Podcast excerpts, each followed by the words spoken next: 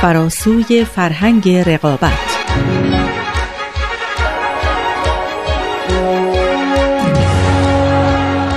We've literally, as a result, transformed the conditions of our own existence on this planet. But we haven't yet adapted to these new conditions that we live in. And we urgently need to, because until we do, the scale of human suffering and the scale of ecological degradation on this planet will continue to increase.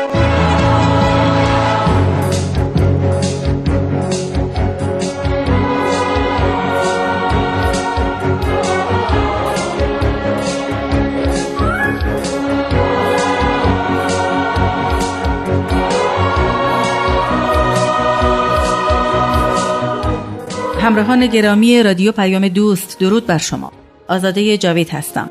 امروز هم بررسی نظرات و آراء پروفسور مایکل کارلبرگ رو در کتابی به نام فراسوی فرهنگ رقابت که نام برنامه ما هم از همون کتاب گرفته شده دنبال می‌کنیم. پروفسور کارلبرگ در دانشگاه وسترن واشنگتن به تدریس و تحقیق مشغول و صاحب چندین کتاب و مقاله است. او عضو دپارتمان ارتباطات این دانشگاهه. میهمانان برنامه ما جناب مازیار فرح بخش کارشناس مسائل اجتماعی و خانم سارا حامدی دانشپژوه علوم اجتماعی هستند و من همینجا به اونها خوش آمد میگم. خیلی ممنون. منم از دعوتتون متشکرم. سلام. خیلی خوشحالم که در این جمع با شما هستم. سپاسگزارم.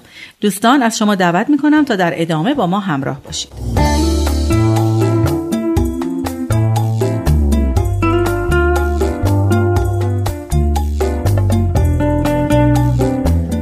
جناب فرح بخش هفته گذشته در پایان برنامه وعده دادید که امروز به بررسی عملکردهای مضر رقابت بپردازید. با تکیه بر تقسیم فرهنگ رقابت به سه سیستم اقتصادی، سیاسی و حقوقی. بله بله. و اینکه رقابت در باطن خسمانه عمل می‌کنه. هرچند ظاهری دوستانه کاملا درسته. بله همینطوره. خب اگه ممکنه ضمن اینکه درباره همین مطالب توضیح میفرمایید بفرمایید که واقعا این خصومت تا چه حد رایجه؟ واقعیتش اینه که خیلی رایجه.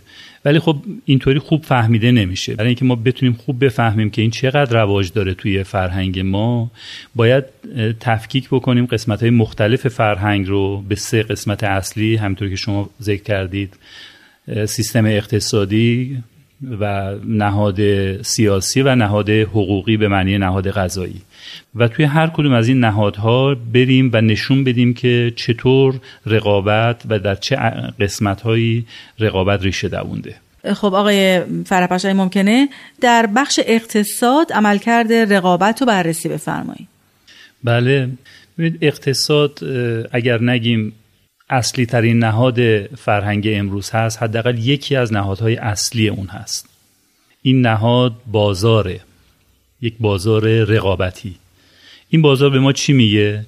میگه که از لحاظ اقتصادی انسان یک موجود خودخواهه منفعت طلبه. فقط وقتی راضی میشه که سود بیشتری به دست بیاره و در نتیجه بتونه با اون کالا یا خدمات بیشتری بخره و مصرف بیشتری داشته باشه. به طبع همین ایده همین بازار به ما میگه که رقابت آزاد سازوکار این کاره بلکه تنها سازکار موجود برای این کاره. این ایده رو یعنی ایده بازار آزاد رو با رقابت آزاد همزاد با نام دانشمند شهیر آدام اسمیت. او یک فیلسوفه. دست برغذا پایبند به اصول اخلاقی هم هست. نمی‌خواست واضح یک نظریه غیر اخلاقی باشه یا حتی شیطانی بگیم باشه. و فکر می‌کرد که این فعالیت های منفعت طلبانه باعث میشه که بیشترین ثروت جمعی تولید بشه یعنی کل جامعه ثروتش بیشتر بشه. اصطلاح مشهوری هم داره دست نامرئی یا invisible hand. اون از این اصطلاح استفاده می‌کرد که نشون بده که رقابت آزاد باعث میشه به طور طبیعی عرضه و تقاضا با همدیگه موازنه بشه.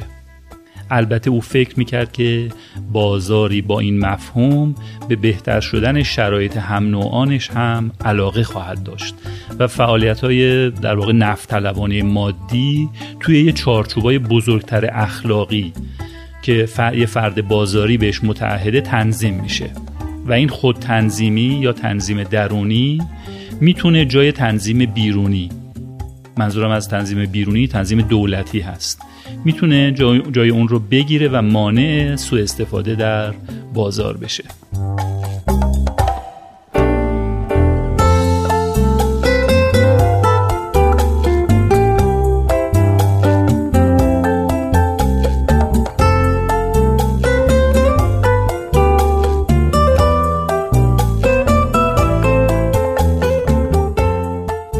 جاوید اگه اجازه بدین من اینجا یه سوالی دارم. خواهش می‌کنم بفرمایید.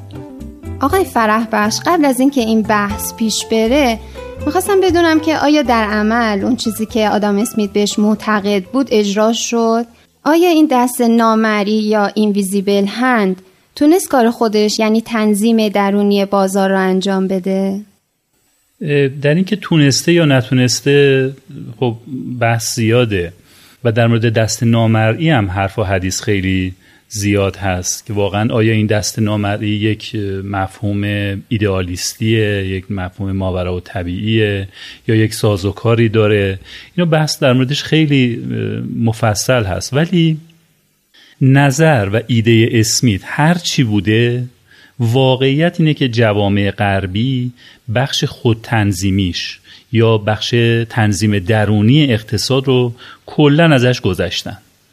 و تا اونجایی که می‌تونستن رو بخش دیگه نظریه که می‌گفت دخالت دولت یا تنظیم بیرونی هرچی بیشتر باید محدود بشه رو اون کار کردن و تاکید کردند.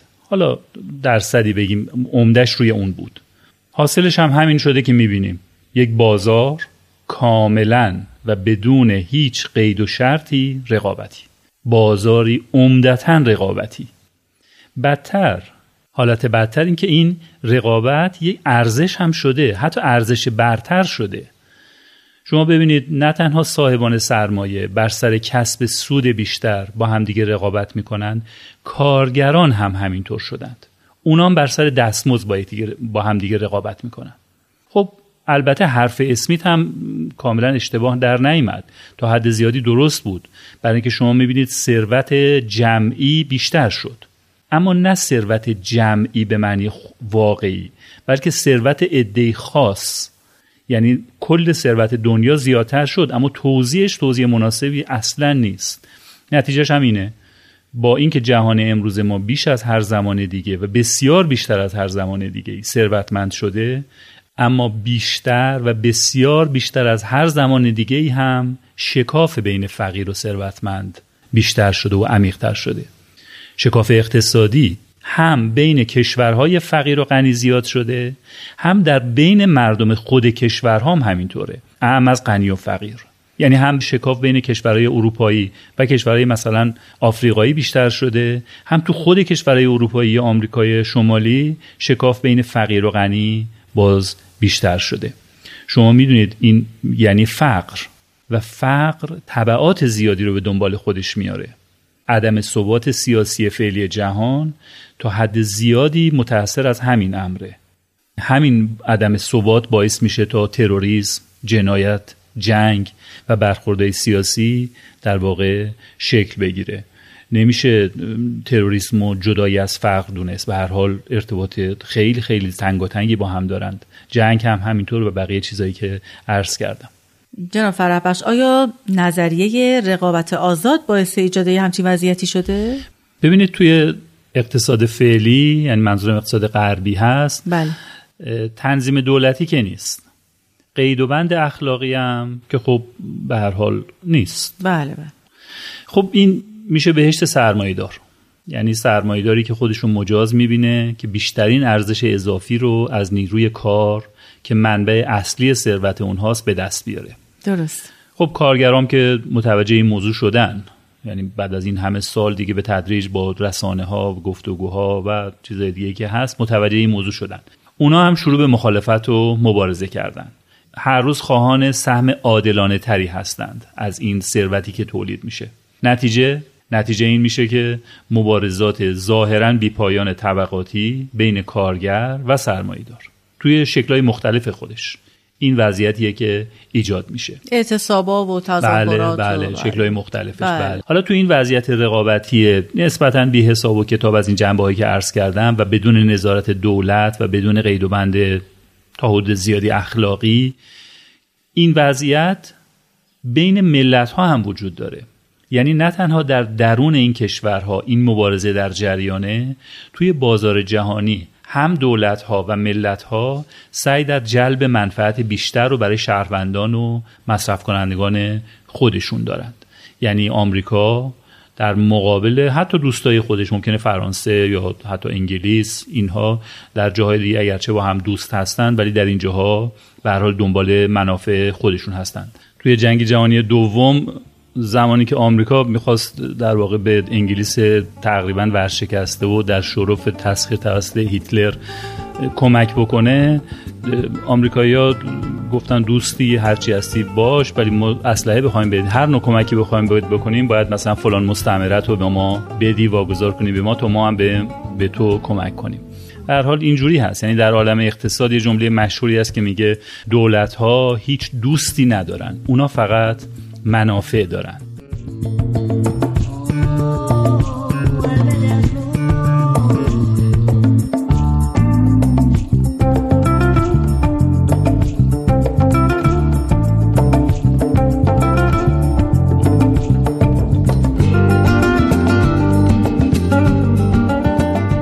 ببینید الان در رقابت های بین ملت ها و دولت ها اونی که نفت داره سعی می‌کنه قیمتش رو بالا ببره اونی که کشاورزی داره قیمت محصولاتش رو یه جور دیگه اونی که تو صنعت و خدمات دست بالا رو داره با سعی می‌کنه همینطور تسلط خودش رو اضافه بکنه و یا اطلاعات. یکی می‌خواد قیمت دلار بالا باشه اون یکی دیگه فکر یوروشه. طوری شده که حتی به بازی جوان مردانه و شرایط برابر برای ملت ها دیگه حتی تظاهر هم نمیشه کرد. نتیجه هم اینه که هر روز جنگه. جنگ بر سر منافع اقتصادی. جنگ کارگر با کارگر حتی. سرمایدار با سرمایدار کارگر با سرمایدار و ملت ها و دولت ها با هم دیگه. و در یک نگاه کلیتر کل بشریت داره با طبیعت می جنگه جنگی که تعداد بسیار معدودی برنده داره و تعدادی بسیار بسیار زیادتر بازنده. حالا دیگه کم کم داره روشن میشه که حتی اون برنده ها هم ظاهرا چندان برنده نبودن. چقدر جالب. یعنی میفرمایین حتی برنده ها هم نهایتا در این محیط خسمانه بازندن؟ بله البته حالا از خودشون بپرسید ممکنه خیلی قبول نداشته باشن ولی ببینید این رقابت بیرحمانه عامل اصلی تخریب محیط زیست شده. خب محیط زیست و تخریب اون دیگه برنده و بازنده نمی‌شناسه. تو این قسمت همه بازندن. هوا، آب، زمین، گونه های مختلف جانوری و گیاهی همه در معرض تهدیدند. بعضیاشون در معرض انقراضند بحث اخلاقی موضوع به جای خود. اما تبعات مستقیم و غیر مستقیم این تخریب محیط زیست دامن همه ساکنان کره زمین رو گرفته و البته خواهد گرفت. هنوز ادامه داره جریان. آها به این ترتیب شما رقابت اقتصادی موجود و مضر می‌دونید. من می‌تونم بگم رویه موجود قطعا مضره. اما ما نباید فراموش کنیم که توی اقتصاد جدید رگه هایی از روابط مبتنی بر همکاری هم به چشم می‌خوره. بله. مثلا شما برای اینکه یک شرکت موثرتری داشته باشید باید در داخل شرکت خودتون همکاری خوبی برقرار باشه. حتی برای اینکه بتونید رقابت کنید. یعنی در اینجا خود رقابت باعث ایجاد فضای همکاری شده. علاوه بر اون وجود رقابت باعث میشه که افراد خطر کنند از قوه خلاقیت خودشون استفاده کنند و تلاششون رو بیشتر کنند. خب اینا چیزای بدی نیستند. ولی ملاحظه می‌کنید که اون چی که رقابت رو مضر می‌کنه شرایطیه که توی اون رقابت انجام میشه و نه صرفا خود رقابت. رقابتی که انگیزش نفع متقابله مطلوبتر از رقابتیه که هدفش شکست یکی دیگه است و پیروزی خودش به هر قیمتی. اینه که عبارتی مثل رقابت همکارانه و رقابت خسمانه داره کم کم متداول میشه. یعنی دارن تفکیک می‌کنن بین این دوتا مفهوم و احساس شده که رقابت های خسمانه دچار یک مشکلاتی داره ایجاد می‌کنه. به حال بعضی اقتصاددان ها دارن این دوتا رو سعی می‌کنن از همدیگه جدا کنند و مفاهیم جدیدتری رو در واقع پرورش بدن.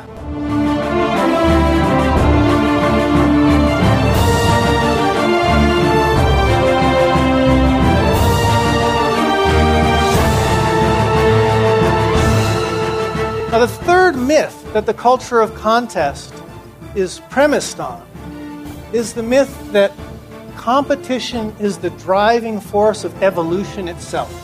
This is just another myth.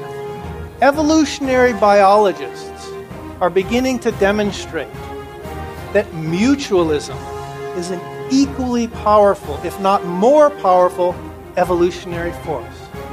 Mutualism gave us nucleated cells and multicellular organisms that are the basis of all complex life Mutualism gave us the balance of oxygen and carbon dioxide in our atmosphere today that sustain all complex life.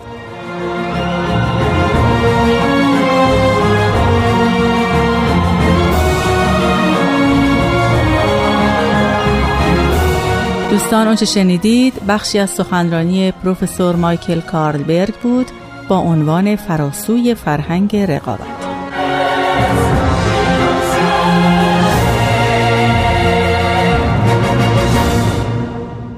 بله البته آقای فرح بخشی موضوعی که میفرمایین از نظر خیلی دور نمونده.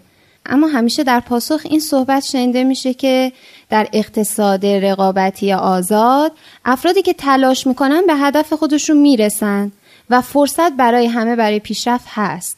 و افرادی که فقیر هستن یا فقیر موندن برای اینه که تلاش کمتری کردن.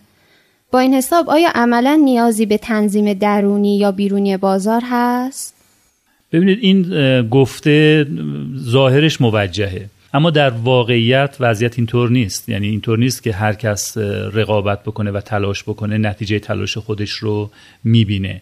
برای اینکه مقدمات یکسانی در واقع فراهم نیست. این بازار بازاریه که یک عده زودتر اومدن توش و امتیازاتی رو برای خودشون کسب کردن و بقیه به سختی می‌تونن وارد اون رقابت سالم بتونن بشن.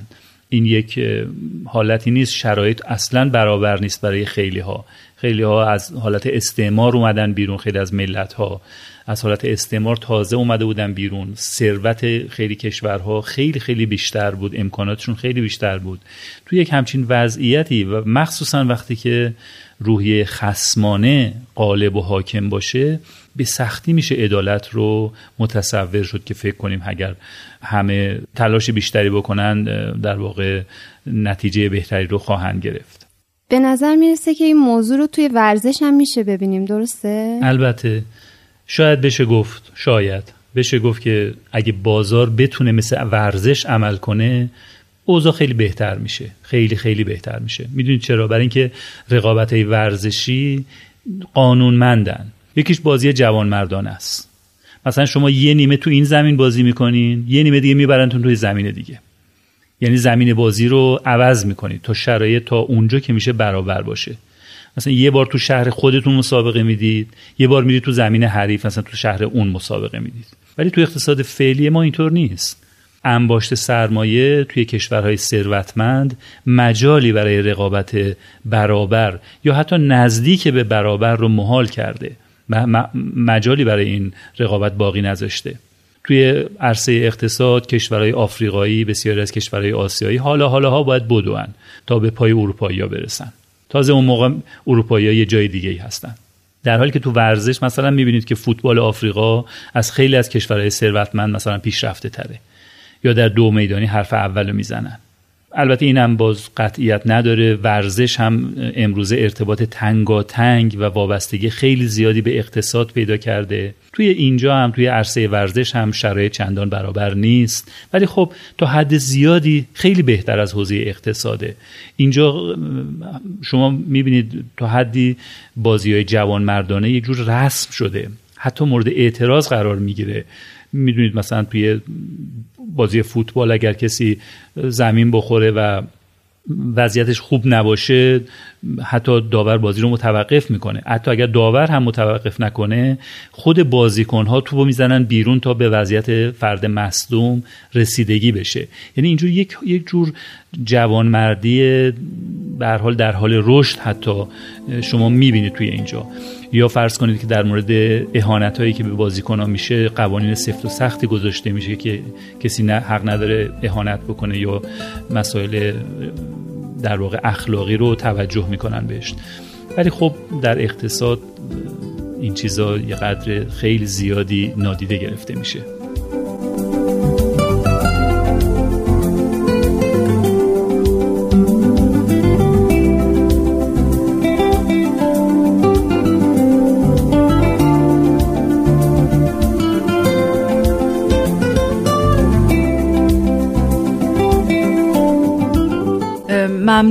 آقای فرح بخش تقریبا به اواخر برنامه رسیدیم. اگه ممکنه خیلی سریع لطفا مطالب امروز رو درباره رقابت در عرصه اقتصاد جمعبندی بفرمایید. بله البته تصدیق میفرمایید که این مطالب رو ما خیلی خلاصه مطرح کردیم. ان در بله. برنامه های آینده کاملتر توضیح میدیم که منظورمون. اما به هر حال به طور خلاصه من عرض کنم که یکی از نهادهای سگانه اصلی فرهنگ فرهنگ رقابت همین سیستم اقتصادی هست.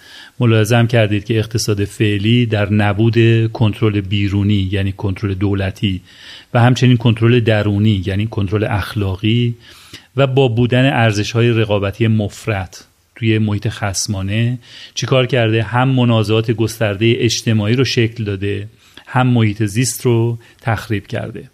در واقع جهان رو برده به سمت پاور اوور قدرت بر علیه به اون سمت کشونده.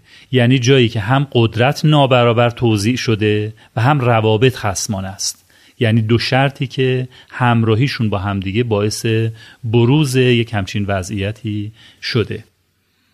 و خب این یک وضعیت خیلی خیلی نابسامانه و از اونجایی که اقتصاد در واقع در دو جزء دیگه یعنی سیاست و حقوق هم خیلی تاثیر داره که بعدا تاثیرش رو ملاحظه خواهیم کرد.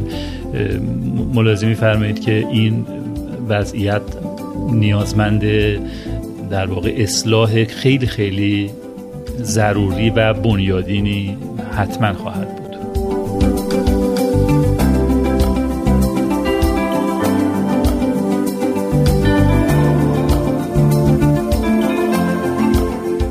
دوستان برنامه امروز فراسوی فرهنگ رقابت هم به پایان رسید.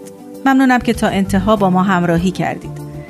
از میهمانان گرامی جناب مازیار فرح بخش و خانم سارا حامدی هم برای حضورشون سپاس گذارم من هم از شما سپاس گذارم خیلی ممنون از دعوتتون. تا بعد بدرود.